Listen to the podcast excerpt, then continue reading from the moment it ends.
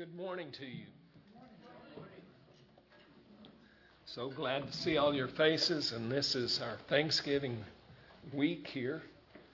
So, I have a Thanksgiving message. We're taking a, a break from uh, Romans. We'll pick up with Romans chapter 7. It's uh, wonderful to see some returned faces there and some uh, friends from afar, and uh, welcome to our services this morning. Uh, let's go to the Lord and have a word of prayer. Father, we thank you for uh, your goodness and mercies to us.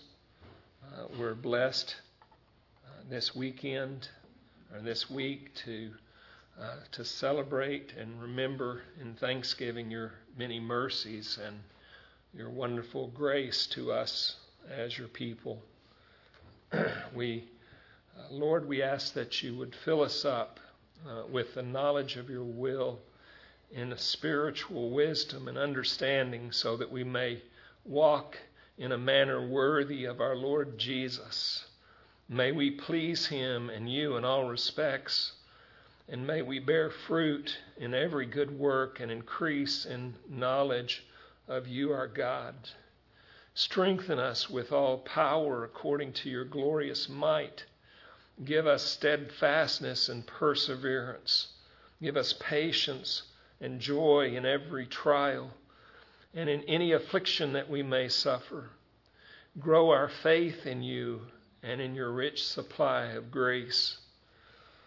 Order our steps in accordance to your word, and may we labor in our, the service of our Lord Jesus Christ, striving according to his power, which mightily works within us as your people. For we have this treasure in earthen vessels, that the excellency of the power may be of you and not of ourselves. Now we pray and ask that you would speak to us through your word this morning, and we ask it in the glorious name of our Lord and Savior, Jesus Christ. Amen.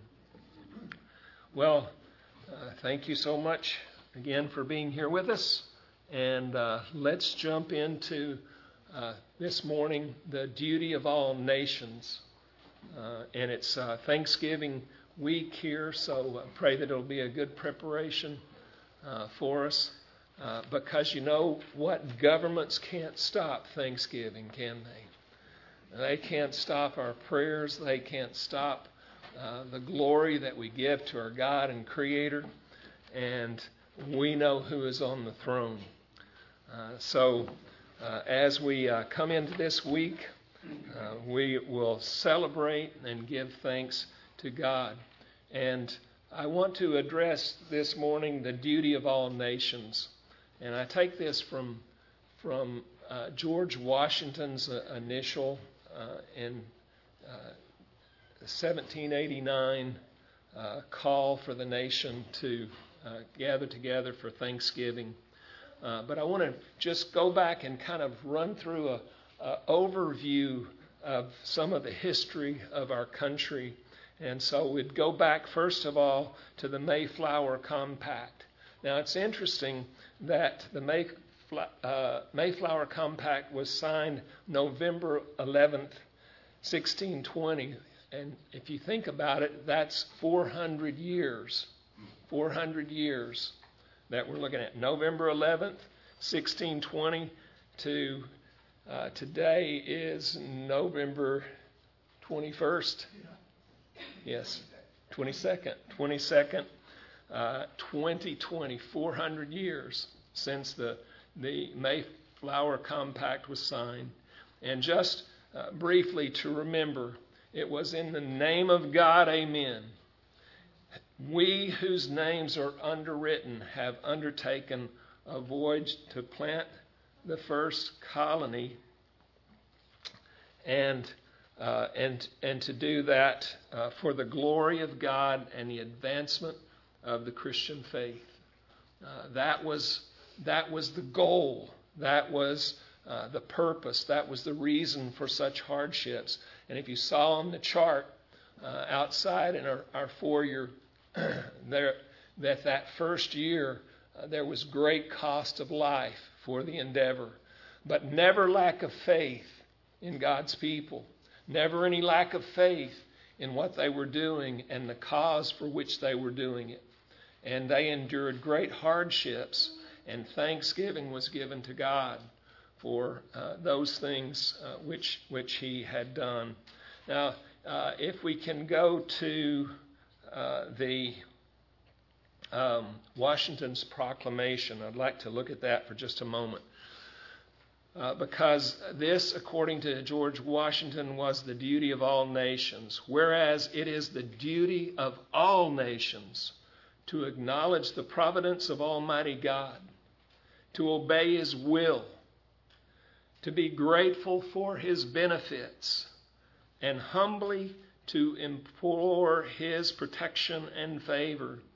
And whereas both houses of Congress have by their joint committee requested me to recommend to the people of the United States a day of public thanksgiving and prayer to be observed by acknowledging with grateful hearts the many and signal favors of Almighty God, especially by affording them an opportunity peaceably to establish a form of government for their safety and happiness. The duty of all nations, uh, we want to look at these things, but Basically, our first president called our nation to a day of public thanksgiving. Give thanks to God for his glories, for his mercy. A day of public thanksgiving and prayer was called for. Grateful hearts were to acknowledge the many and signal favors of Almighty God. Give thanks. And set your heart and your focus this week in the realities that we as a people, as a blessed people, need to give God thanks for all that He's done. Now, I want to take you uh, to another hundred years from, 19, from 1789 to 1889. This national monument to the forefathers was built that year. It is, uh, it is an 80 foot 81 foot tall block of solid granite from which was carved the matrix of liberty. Uh, in other words, in our nation, in our country, they were thinking and asking the question what is it that made up this, this wonderful thing that has happened and that God gave to us? And what was it that was established in 1620 in regard to a quest for liberty and for the liberty of the gospel and the proclamation of the gospel and a, a civil civic liberty, uh, civil liberty that people could gather uh, around and uh, and serve uh, together in regard to the um, uh, the compact that was made in 1620 this national monument uh, is uh, is in it's it basically is the procedure for the, the matrix of liberty, the matrix of freedom. And in the center, of course, is faith. Faith is the, the tall figure there. If you go back to that, that slide. And faith is pointing toward heaven, and in her left hand is the scripture. It's the Geneva Bible. Uh, and uh, so faith is in the center of the matrix of liberty. Faith in God, faith in Christ Jesus. Uh, it was expressed in the compact and expressed uh, by the Puritans in regard to uh, uh, the liberty that, that we have enjoyed. So if we look at the figures that are around the base of faith, again, out of the Reformation came, it was by grace, by God's grace through faith in Jesus Christ, is freedom for righteousness' sake. And if we look at the, uh, the monument to morality, um, the, the um, morality is, um, it has two props for it. Uh, on one side is the prophet, and one side is the evangelist. Um, that has morality has no eyes. It's interesting that there's no there's no pupils in in the eyes, um, and it's because there's an acknowledgement that through faith, morality is is by nature internal, that God does uh, these things within us internally, and on uh, in her hands she has in her left hand the Ten Commandments uh, in her right hand, the, the Revelation, uh, the book of Revelation. Uh, so uh, it, of course, refers to the Scripture. It is internal, and morality is based upon the, the law of God and the truth of God as given to us in the Scriptures. The next figure in these move in, pro, uh, in progress toward liberty. The next figure is law, and law is, of course, uh, the props on one side and the other is justice and mercy. Uh, civil law and order comes from God's law, comes from the Word of God and the truth of God, the natural revelation of our God and Creator, and uh, but also the uh, the the truth of, of God and, and His Word. Uh, it is interesting that the that the, the Puritans initially um, instituted a civil contract in regard to um, uh, their relationship with those that did not know the Lord and those that were from other uh, areas of, of, faith, other venues of faith. Uh, they had suffered under the Roman Catholic Church and the state church, the Anglican Church, and, and uh, the Lutheran churches, uh, the state churches in Europe, and they were uh, making this, this uh, uh, quest for uh, separation of church from state.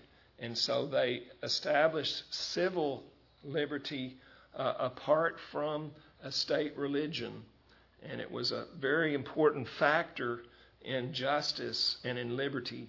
And then we come to the next uh, station is education, and on one side and the other is youth, and then uh, wisdom, and um, we find uh, a mother figure with the Word of God. Uh, and the mother represents honor. She's in the seat of honor and uh, she is teaching. Uh, the point is that she's teaching youth and uh, equipping them with the scriptures, that she uh, holds uh, the, the, scripture there in, in her hands as far as teaching and education of the youth. On one side is is the youth, and uh, the other side is wisdom. And wisdom is represented by a grandfather figure. And uh, the grandfather figure has on one side the world, uh, and and on this side has his hand open toward the, the Bible, uh, and it represents a, a biblical worldview. Uh, uh, seeing the world from the, the view of, of God's Word, from the view of Scripture. And the fact that it's the grandfather represents passing the knowledge, the education down uh, and it's based, it's founded, it's established upon the Word of God. It's established upon the truth because education to them was absolutely in the parents' control and hands and responsibility. Uh, the, the wisdom uh, from uh, the uh, different generations, the older generations, was to be passed down in regard to the, uh, a biblical worldview. And of course, that brings us to the liberty man. And the liberty man on one side had tyranny, and the other side peace as his props under his uh, throne.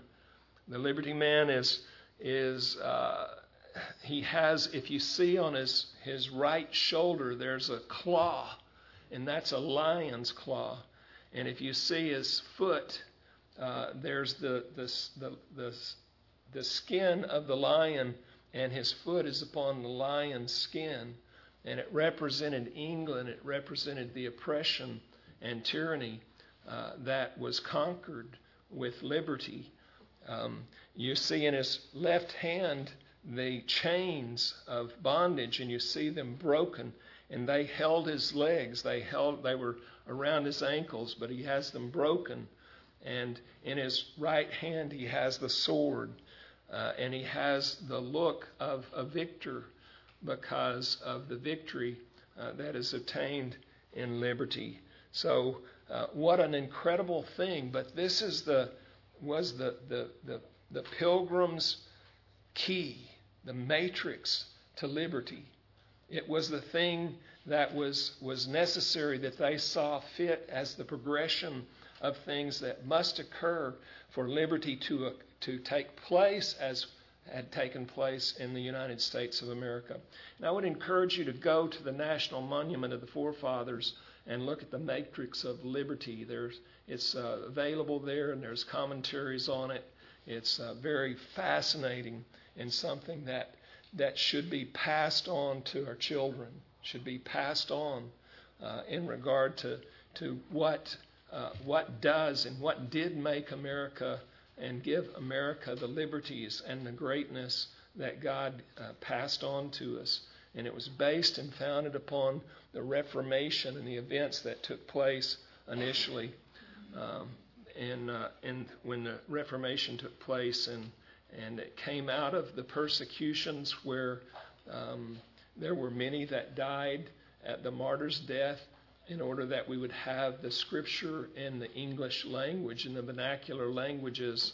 Um, and uh, it was at great cost that you're sitting in, in the pews with your Bibles today uh, because they lost their lives. They were burnt at the stake uh, simply for translating the scripture in the language that people like you and I could read it and, uh, and study the Word of God today. So cherish it because it was paid for with a very high price.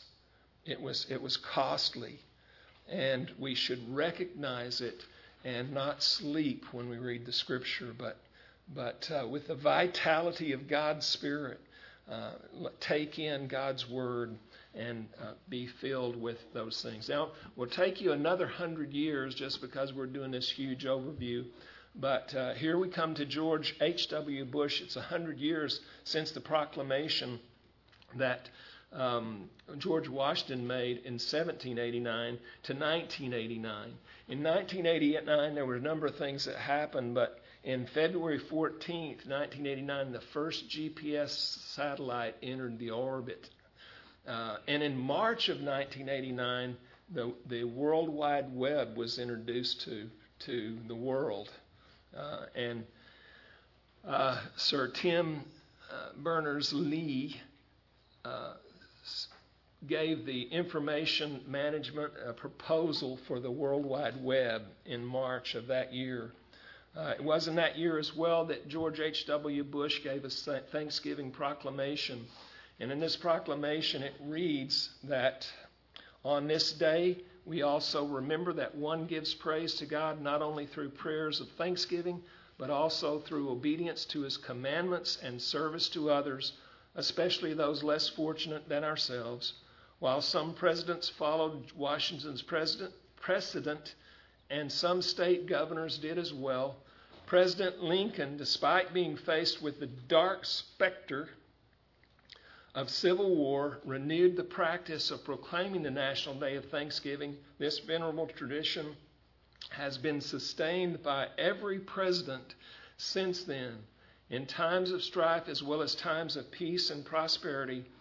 Today we continue to offer thanks and praise to our Creator, that great author of every public and private good, for the many blessings He has bestowed upon us. In so doing, we recall the timeless words of the hundredth psalm Serve the Lord with gladness, come before His presence with singing. Know ye that the Lord, He is God, it is He that has made us and not we ourselves. We are his people and the sheep of his pasture.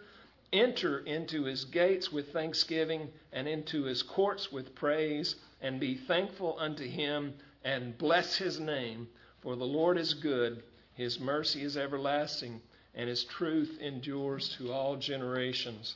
Now, that's a, a good, strong proclamation of thanksgiving for God's people. And it's something that I pray that we would uh, all join in this week to uh, speak these things. But it's interesting to me that in George H.W. Bush, and he basically quotes Washington's uh, quote that I gave to you, and of course, these the, the fullness of these proclamation, both of Washington's and George W. Bush's, you can read on, you can get them online and read those. And I would maybe encourage you to do that this week, uh, just to see the, the attitude of heart that our country has had in past days toward the Lord. But it's interesting to me that he pointed out that George Washington, they, they uh, at, at various times had days of Thanksgiving, but it was Lincoln that, that uh, established the annual Thanksgiving and it was during the, the very, very dark times where the nations was, nation was facing a civil war. It's probably one of the darkest times in history. Today might be the exception to it. Um, but the point is this that in times of, of trouble and distress and hardship, God's people give thanks to God. Uh, we acknowledge His goodness and mercies to us. Uh, we look beyond our troubles to express uh, thanksgiving because God reigns on his throne. He is he rules over all. Things are never outside of his control, regardless of what it looks like. God is always working in his plan uh, through human history for his greater glory and for the glory of our Lord Jesus Christ. And one thing that we can know and be assured of is that he's working all of these things together for good for those that love him and are called according to his purposes. And ultimately, his goal is that his kingdom will come and his will will be done here on earth as it is in heaven. And we can rest assured in these things in times of trouble, whether it's a civil war or whether it's the problems that we're having today. We can trust that our Lord and God Almighty is never out of control. He always reigns on his throne in heaven. The earth is his footstool. He is God over all flesh, and nothing that man or governments or people can do can thwart his plans. I bless the Most High and praise and honor him who uh, lives forever. His dominion is an everlasting dominion, and his kingdom endures from generation to generation. All the inhabitants of the earth will he accounts as nothing, but he does according to his will in the host of heaven and amongst the inhabitants of the earth, and no one can ward off his hand, and no one can say, What are you doing? God is in control. And we can give thanks because our God is powerful. He is in control. He is Lord God Almighty, and we worship Him and we give thanks to Him for his goodness and mercies to us. Especially in times when things don't go as we think they should go.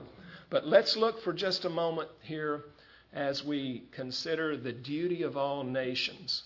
There's basically in George Washington's statement four proclamations, four points, uh, four points that he makes in this proclamation. And the first is to acknowledge the providence of Almighty God. We're to acknowledge His providence. We're to acknowledge that He's working in history. We've been given prophetic truth. In the, uh, you remember the, the book of Revelation there? Um, uh, there was the Ten Commandments. There's the, the book of Revelation. That God, that, that things in this world are proceeding in accordance with God's plan. God's plan for redemption in Jesus Christ, God's plan for the redemption of mankind, God's plan for bringing to an end the rebellion against Him. We are to acknowledge the providential working of His unseen hand, even when it seems like things are out of control because of man's sinfulness and his rebellion against his Creator. God is never out of control. He's always providentially working. And these are the things that we can trust in, and we should grow in our faith that God is in control. And just because things aren't working the way that, that they should, and because they take a dark course, does not mean that we will not see the glory of God and the power of God. And so we should also always hope and always boast in the glory of God. Uh, right? Because we learn from our studies in Romans uh, that uh, therefore we've been justified by peace, and we have uh, uh, we've been having been justified by peace, we have uh, peace with God, and Uh, not only this, but we also boast in tribulation because tribulation works perseverance, and perseverance, proven character, and proven character, hope, and hope does not make ashamed. Why? Because the love of God has been poured out into our hearts, and the Holy Spirit has been given to us. And it's Christ in you, the hope of glory. You're God's people, and you're ambassadors for Jesus Christ. And all that we have to do is by faith acknowledge and look to and believe in and trust that God's almighty hand is working providentially. He is almighty, He is powerful. And so, if we look at a couple of passages of Scripture there, the Scripture tells us that He made from one man every nation of mankind to live on the face of the earth, having determined their appointed times and boundaries and habitation. He is made from one blood every nation. Who's that blood? We talked about that this morning in of your class. Who, who, from one man's blood, who would that be? It's Noah, right? Noah. There were eight that, that left the ark after judgment that came upon the world that God brought in a mighty way. Man is as nothing before God. The scripture says that the nations are as grasshoppers. Uh, they're a drip in the buck. They're a drop in the bucket uh, and that God is His power, uh, and He He saved from from one man, and so uh, and He appointed the times of and the boundaries of habitation. He appointed this nation. He He uh, determined it in His providence. Uh, from Genesis 10 verses 5 and 32. From these, the coastlands of the nations were separated into their lands, every one according to his language, according to their families, and into their nations. Remember that God separated the language, and that these are the families of the sons of Noah, according to their genealogies, by their nations. And out of these, the nations were separated on the earth after the flood. God does not desire for this world, and this is, this is a word for the globalist. This is a word for the globalist because they're out there and they have a vision. They have a goal for the deification of mankind, for the, the rise of humanity without God, in complete rebellion without God. It's the ultimate expression of, of the rebellion of man, original sin. It's the ultimate expression is to gather the world together into a, a one world government, a one world government of people. And you want to know what's wrong in Washington, D.C.? That's what's wrong in Washington, D.C. That we have those that believe in a globalization of mankind. And the scripture tells us very clear, clearly that God separated these nations and tribes and people that he established the nations for a good reason. And the judgment that came in Noah's day, the judgment that came at the Tower of Babel, all tell us that God established borders for nations. God did it. And he did it providentially, and he has, done it according to his purposes, and he does not desire globalization. He does not desire a one world government. And we know prophetically that Satan is moving toward a one world government. We know that these things are going to happen if we know prophetic scripture, if we know what the scripture teaches. Without question, it's going to happen. So, what do we do as God's people, and what do we think in regard to these things? Well, number one, we oppose globalization. We oppose it. And, and they understand that we oppose it. That's why there's this, this polarized conflict taking place in our, our country today. If you want to get right down to the heart of the issue, there is the secular humanist desire for globalization, and there's Christians that understand a biblical worldview, and it opposes. They're in opposition. They can't fit together, just can't work. So uh, these are the things uh, that we're looking at. But the, the uh, George Washington understood that we're to acknowledge the providence of God in establishing the borders for our country. That it's, it was by God's hand that it was established. And it was in accordance with his purposes, and that's why we should support that. We should support the acknowledgement of the providence of Almighty God in establishing this country. That's the bottom line. Okay, let's look at the second point. He says, and to obey his will. Um, we're to obey God's will. Rejoice always, pray without ceasing, and everything give thanks, for this is God's will for you in Christ Jesus. His will for you is to give thanks. His will for you is for our, our praise and thanksgiving to go in the acknowledgement that, that, um, uh, that His providential hand has determined uh, such things that we have enjoyed as His blessings. Uh, in all circumstances, we are to give thanks, for this is the will of God for you in Christ Jesus. So, how's it going for you?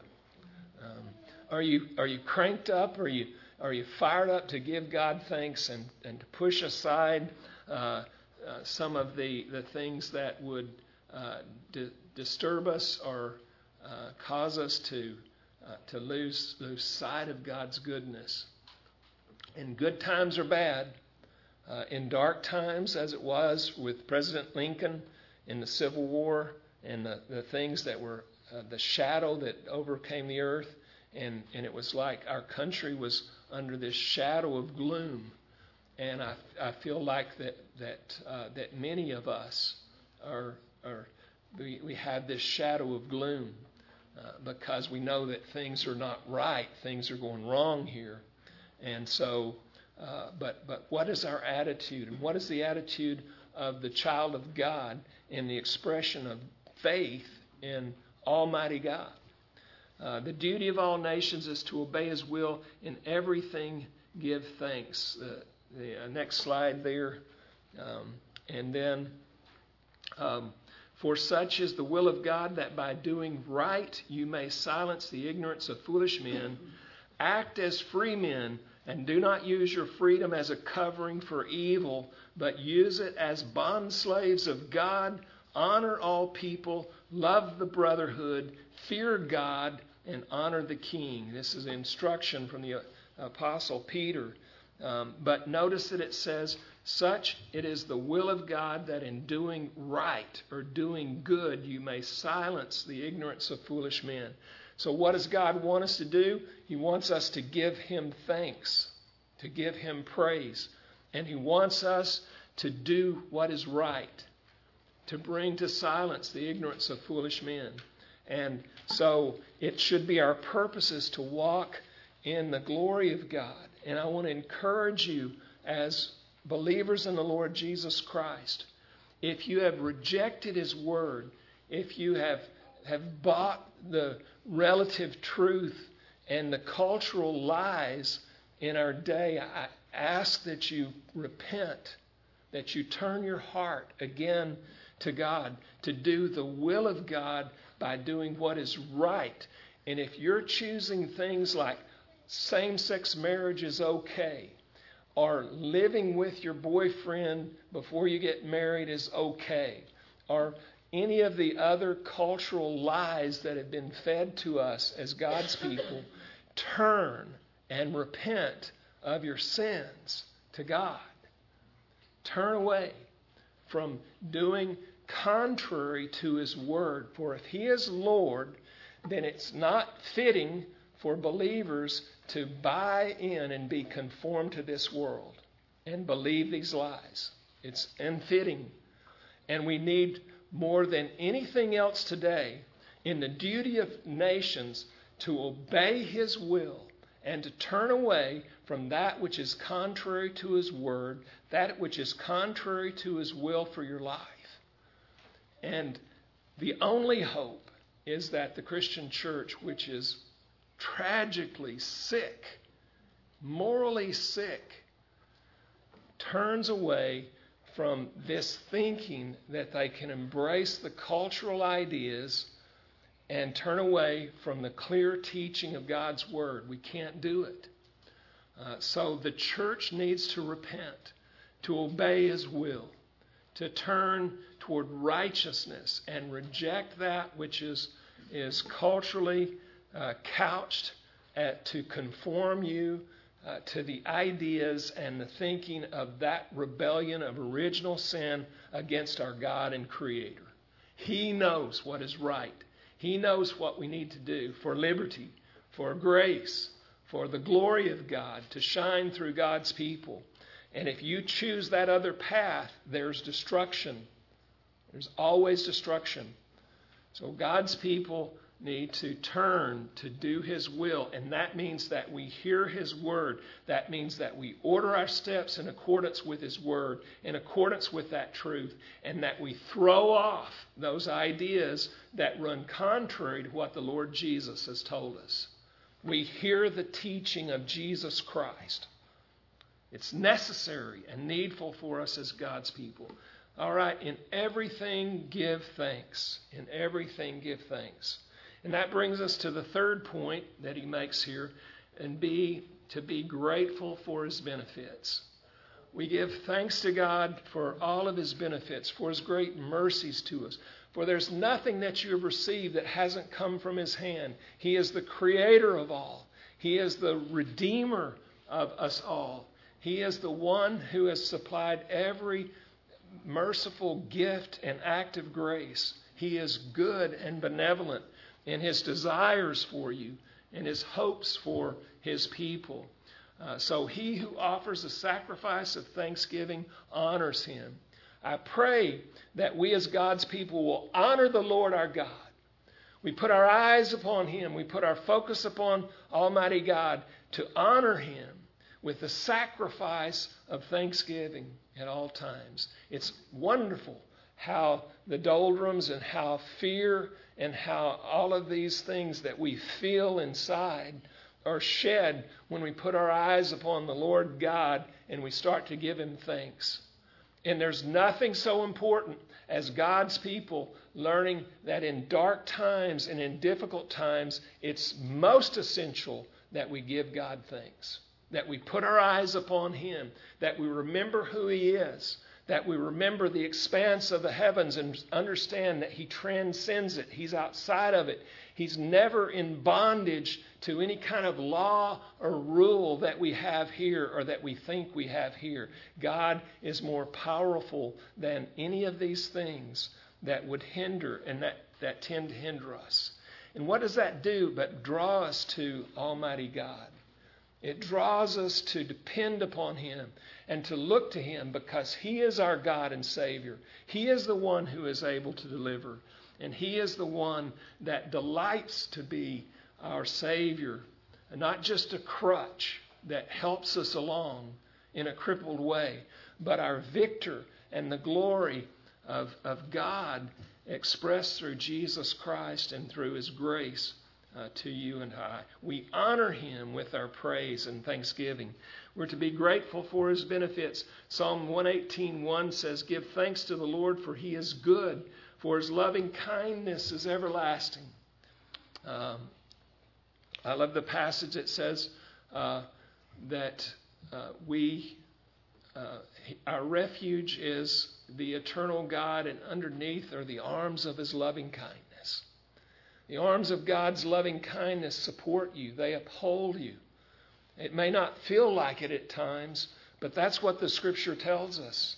We have the benefit of His goodness, and we should be grateful for these benefits. And we can only do that by faith as people of faith. Give thanks to the Lord, for He is good, for His loving kindness is everlasting. It's unending, it does not cease. his loving kindness and great mercies to his people. So thank God for his goodness. And then uh, Ephesians 5:20 says, "Give thanks always for all things unto God the Father in the name of Jesus Christ." Okay, so we're to give thanks always. That means all times. Always. We give thanks for all things. For, for, for good things, for bad things, for all things. We give God thanks. Okay? I'm challenging you. So there's no doubt. Uh, I know that our people have many afflictions and many trials and many things that are pressing upon you.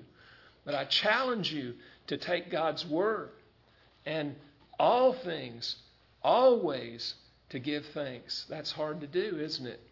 We don't do it in our flesh, but by the Spirit of our Lord Jesus Christ at work within us, we work out our own salvation in fear and trembling, for it is God who works in us both to will and to do of His good pleasure. God accomplishes His will in you because you're dependent upon Him and because you express faith in Him. And expressing faith in Him is stepping out to do what His Word tells you to do, and that is to give Him thanks. Give thanks in your trials, give thanks in bad circumstances.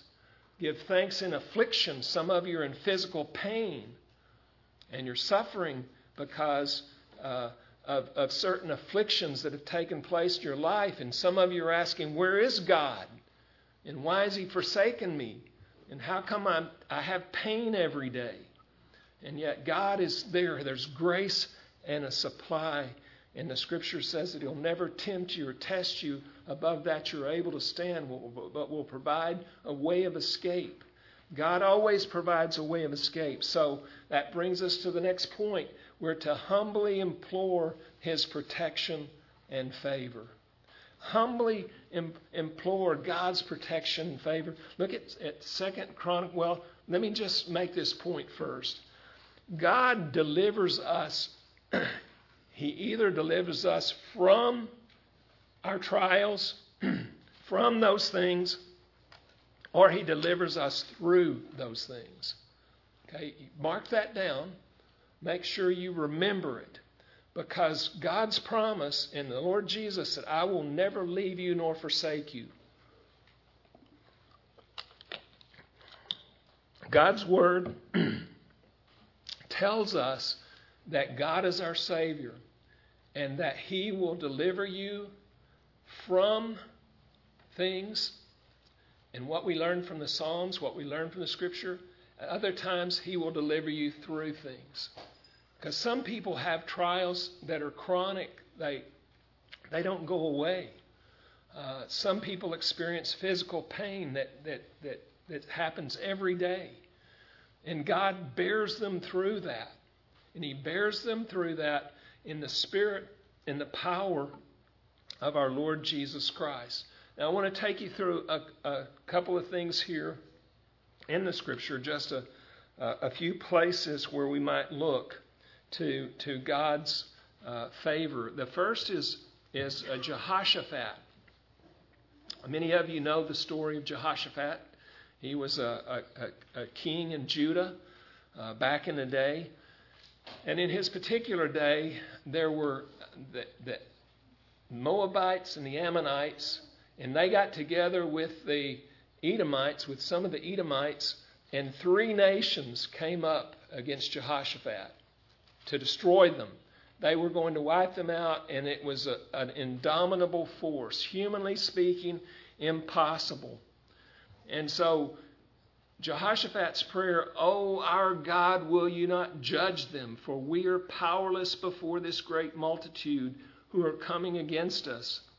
Nor do we know what to do, but our eyes are on you. And if we look a, little more at the, the, passage of Scripture, um, there was a, a, prophet that came after, after Jehoshaphat's prayer, and he said, uh, Listen, all Judah and the inhabitants of Jerusalem and King Jehoshaphat.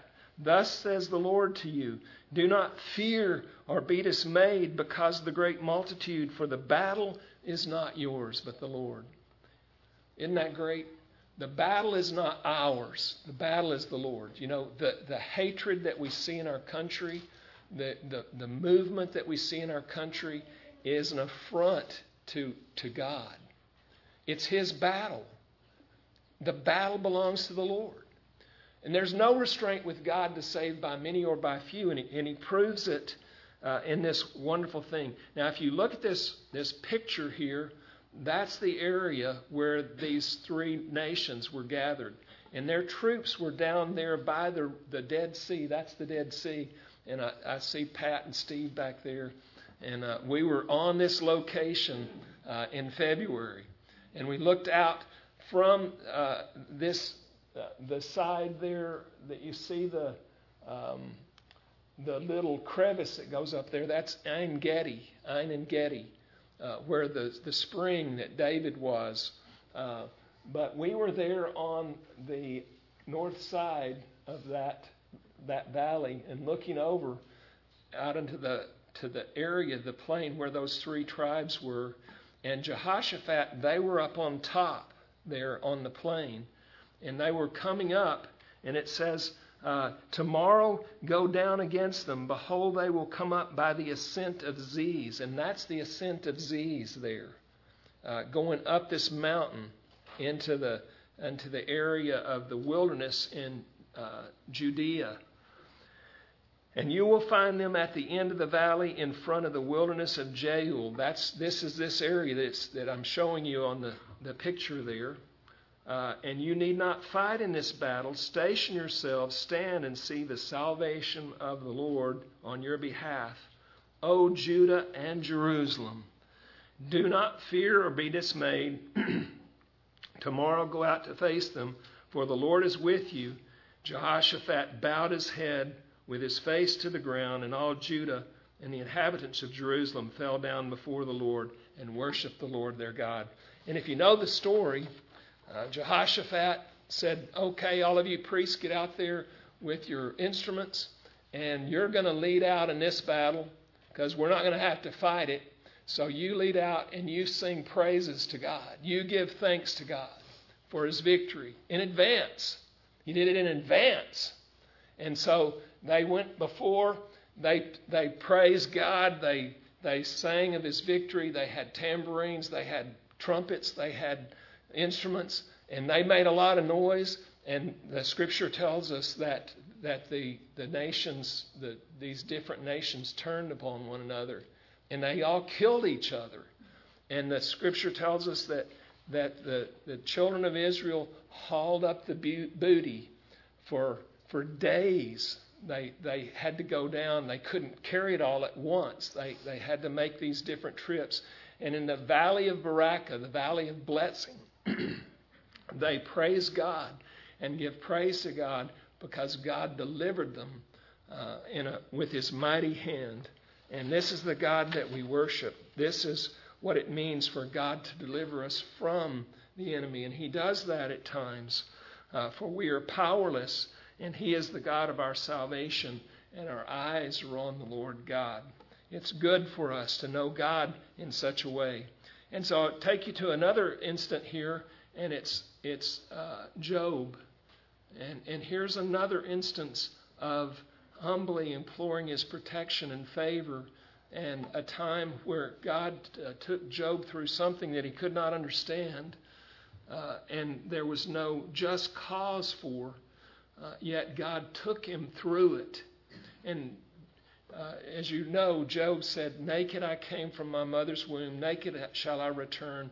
The Lord gave, and the Lord has taken away. Blessed be the name of the Lord. Uh, can you do that, uh, brothers and sisters?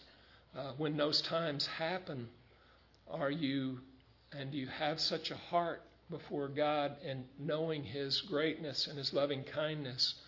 To say, Blessed be the name of the Lord, whether it's good or bad. As you see, we're basically like Israel. We're both basically murmurers and grumblers.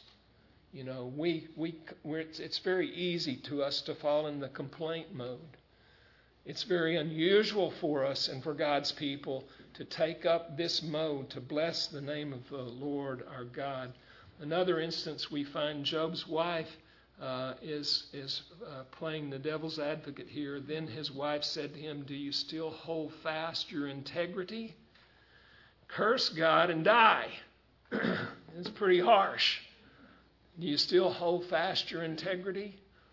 And that's a question that we should ask ourselves. Do we still hold fast our integrity? Curse God and die. But he said to her, You speak as one of the foolish women speaks. Shall we indeed accept good from God and not accept adversity? In all of this, Job did not sin with his lips. Challenge for us. Are we, do we have such an attitude and such a relationship with our Lord and God? Uh, do we have that determination in our heart and in our will that if God chooses to send us adversity, will we accept it as from His hand providentially? And will we praise God and will we keep our integrity or not? That's the big question. Faith is that we keep our integrity. Faith is that we see the providential hand of God. Faith is that we put our eyes upon Him in that adversity as well as in His goodness.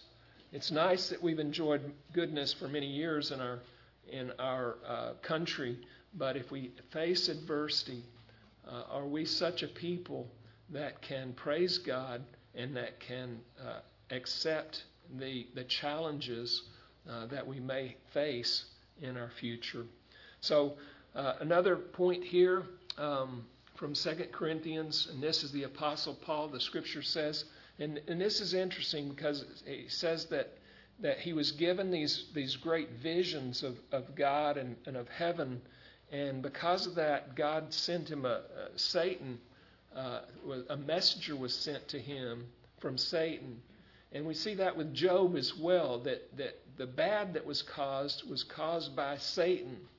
Uh, but it was only caused by Satan because because he's simply trouble on a leash, right? He just, he's just trouble on a leash because God never releases his sovereignty, he never releases his control. God is in control of all of it.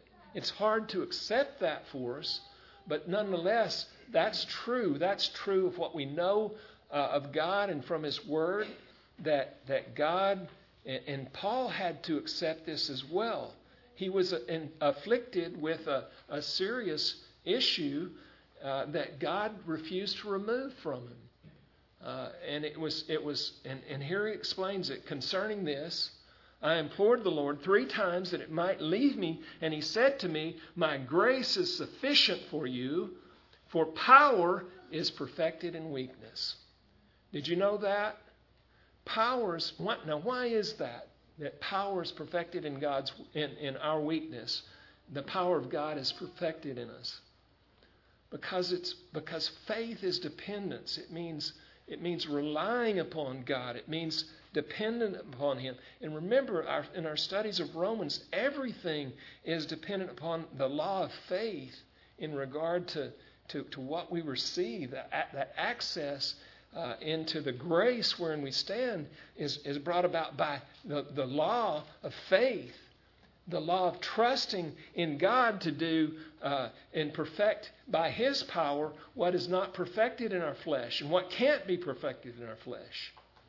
Power is perfected in our weakness. The glory of God is displayed in your life in your weakness and in your dependence upon Him. Now, that doesn't mean that you walk around like cowed dogs and and uh, you know with your head bowed down and all of those things no you're a victor in jesus christ because of this perfected power that has has worked in and through you through jesus christ you're a victory person because you know true liberty the scripture says that that we're to present our our our uh, members of our body as instruments of righteousness and we do that by the power of Christ's Spirit within us. It's liberty. It breaks forth. They're the weapons of righteousness. It's, you can translate as, as we present our members as weapons of righteousness. That means our hands with what we do, our feet with where we go, our lips with and mouth with what we speak. The members of God are weapons of righteousness that are, uh, afflict, that conquer the rebellion that is against our Lord and God. And by faith, these things become true of God's people. We become slaves, we become bondservants to the righteousness that is in Jesus Christ, ambassadors for Jesus Christ, ministers of reconciliation, that in our weakness, God's salvation and His glory might be displayed, and you become a light unto, unto uh, men that they may see your good works and glorify your Father in heaven because they realize that in your weakness, in your state, only God could be doing this. And that's the wonderful thing that God does. Most gladly, therefore, I will rather boast about my weakness so that the power of Christ may dwell in me. Is that your heart? Do you have that word in your life? And will you know the power of Christ dwelling in you? We have access to that, the scripture says.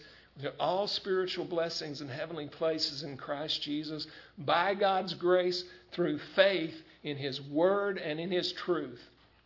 Therefore, I am well content with weakness, with insults, with distresses, with persecutions, with difficulties, for Christ's sake. For when I am weak, then I am strong. So it's great to be weak to be strong. Uh, it's, it's difficult, but it goes back to this truth in the Scripture that out of death to self comes the life to God. Out of, out of our weakness and, and death and uh, the, the, the glory of Jesus Christ, the power of Jesus Christ is manifested in us. Because there's no other, there's no other uh, uh, re- reason for it. There's nothing that, that makes sense. And so when it is seen, it has to be to God's glory.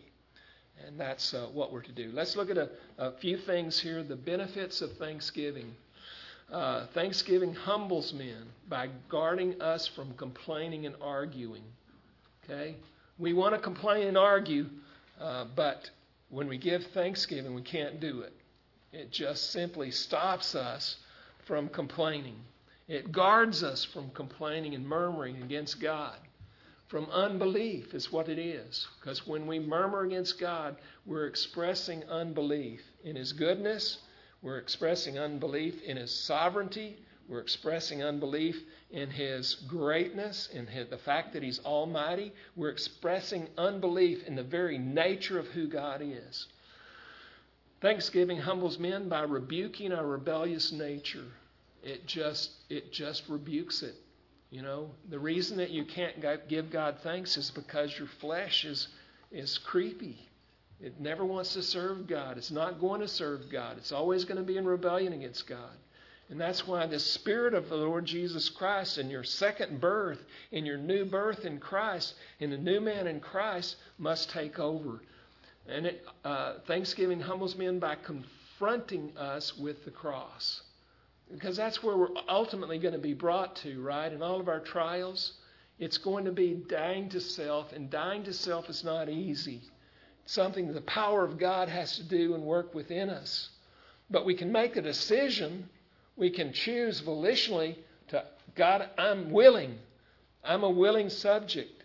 I offer myself, I present myself I present my body as a living sacrifice to you, holy and acceptable, for it's my reasonable service. And I choose to, uh, to be confronted with the reality that just like our Lord Jesus Christ, we must take up our cross and follow after him. We must die to self that the life of Christ can may be manifested within us. And these things are all true. Next, there, will you give God control of your life? of your time, of your circumstances, of your security, of your future.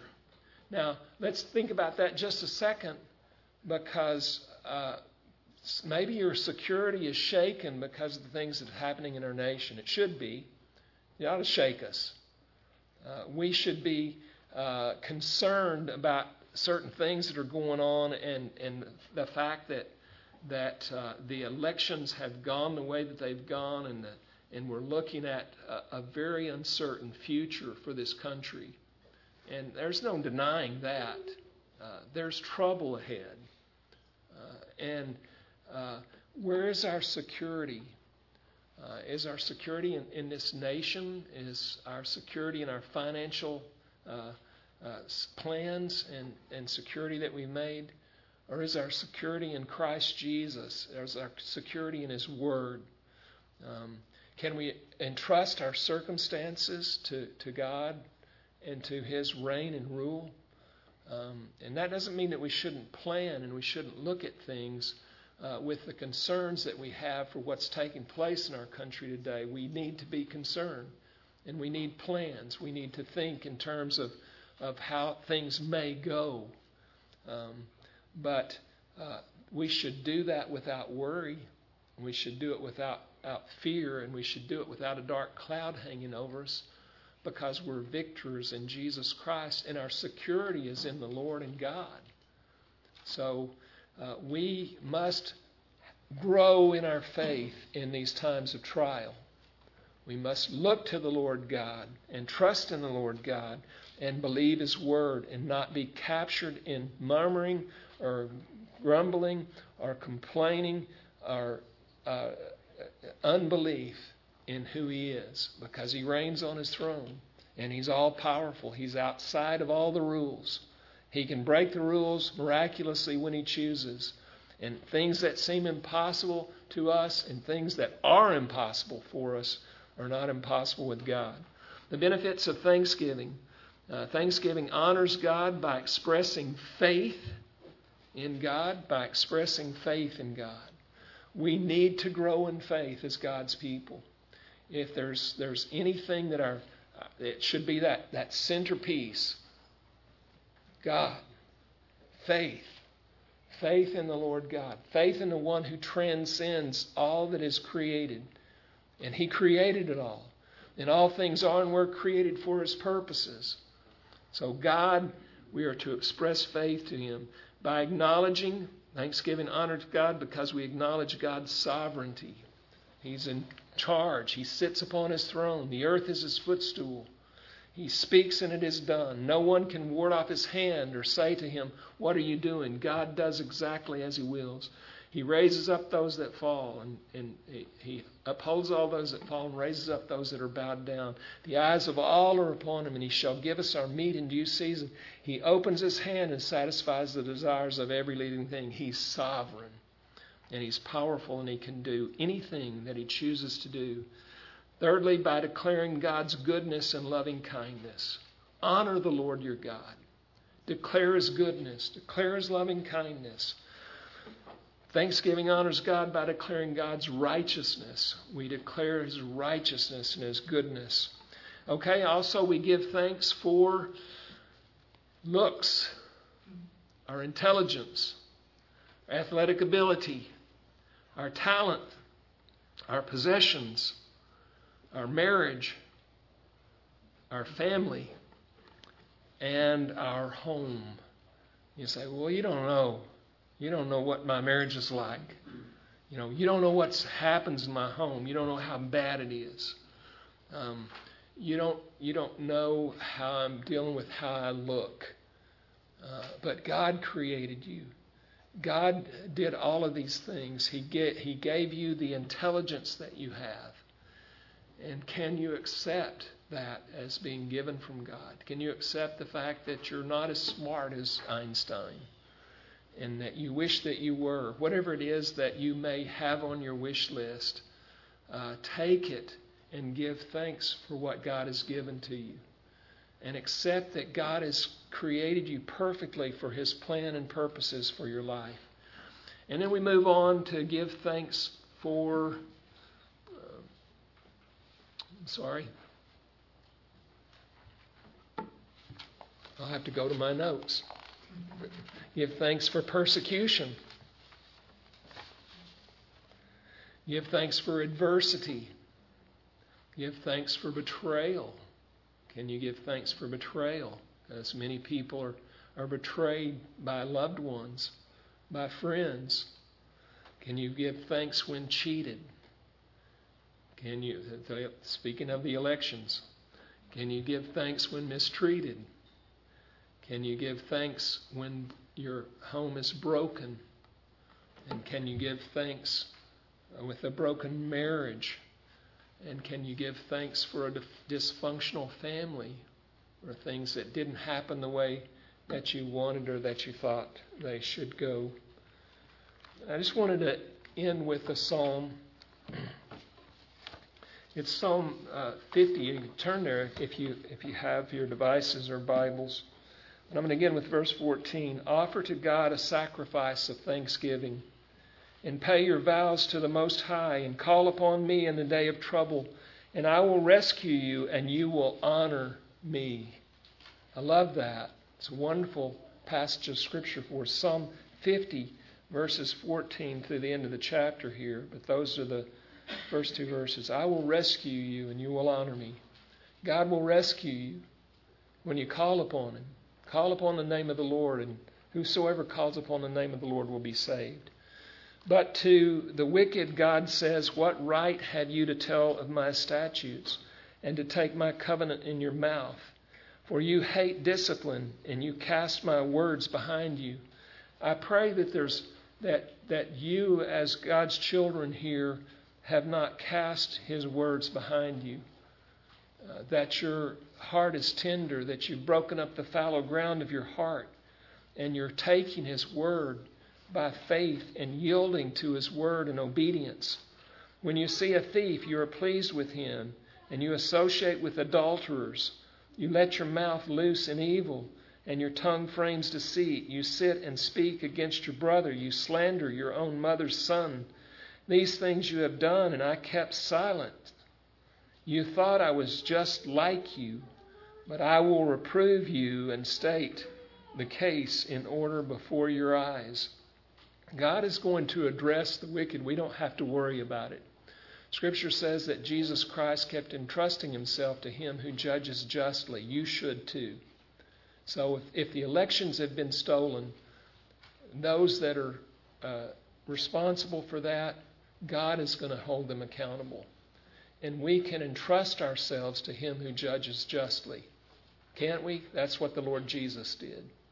So, and He says, Now consider this, you who forget God, lest I tear you in pieces and there be none to deliver you. That's the fate of, of those that, that would steal an election, that would, would cheat a country. Uh, he who offers a sacrifice of thanksgiving honors me, to, and to him who orders his way aright, I shall show the salvation of God. I love that. You ought to take that verse home and memorize it. To he who offers a sacrifice of thanksgiving honors me, and to him who orders his way aright. That means that, that as a church we need to repent. We need to be right before God. We need to, uh, uh, because God will show us his salvation in these sense. Well, let's pray.